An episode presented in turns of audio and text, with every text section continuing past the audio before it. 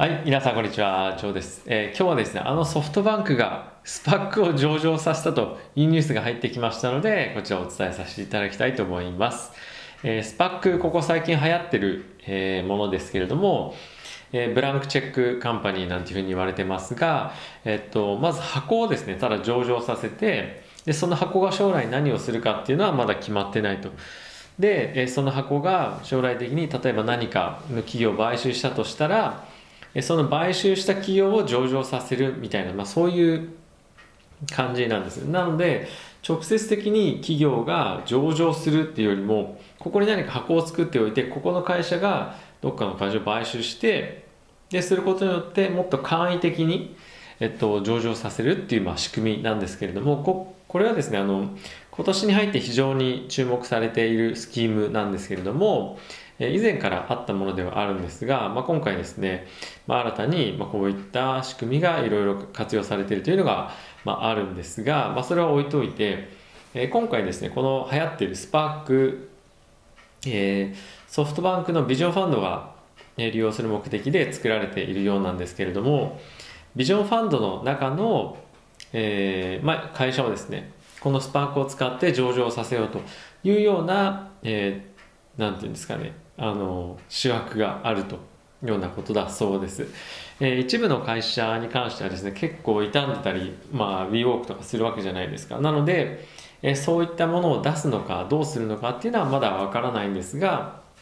えソフトバンクとしてはこのスパックの名目で、えーテック関連特に、えーテレコムとかあとはですね AI とか、まあ、そういったところの分野に投資しますよなんていうことをですね言ってたのでまあ言ってみればソフトバンクソフトバンク今投資しているところなんていうのは大体まあそんなところなんじゃないかなと、えーテックっていうふうに大きくくってて、まあ、さらにまあ AI とか、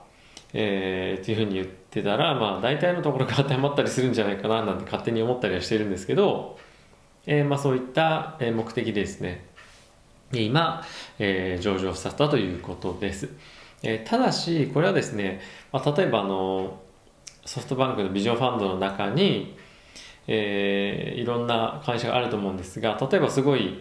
まあ、不良債権と呼べるような、まあ、会社があったりとかしてそれをですねわざわざ上場させて、投資家に押し付けたりとかっていうするんじゃないかみたいな、まあ、見方もあったりして、このスキームが実際に OK なのかどうかっていうのはまだえーっとまあ、承認が取れてないということなので、今後、まあ、何の企業を上場するかというのにも、まあ、よるとは思うんですけれども、えっと今後はやはり最終的に上場をするためには承認が必要というような、まあ、一応状況らしいです。で、これまだ上場はしてないんですけれども、ファイリングしたというだけなので、上場の申請をしたというような、今タイミングとなっていますが、近い将来ですね、これが上場して、まあおそらく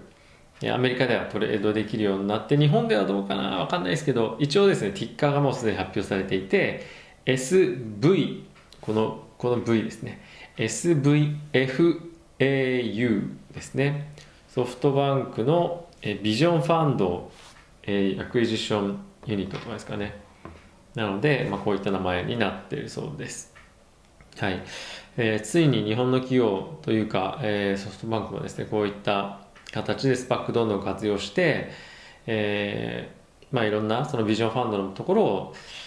えー上場させて、まあ、出口として使っていくと。まあここはですね、非常に、まあ、いい戦略だとはまあ思いつつも、なんとなくソフトバンクがやると世間の目は冷たいんじゃないかなというような、えーなんとなく気がしますけれども、今はですね、やっぱりこのスパックを使って上場することで、非常に簡単に上場できるっていうところと、今はですね、やっぱりテック関連の銘柄のバリエーションがもう異常なぐらい高いので、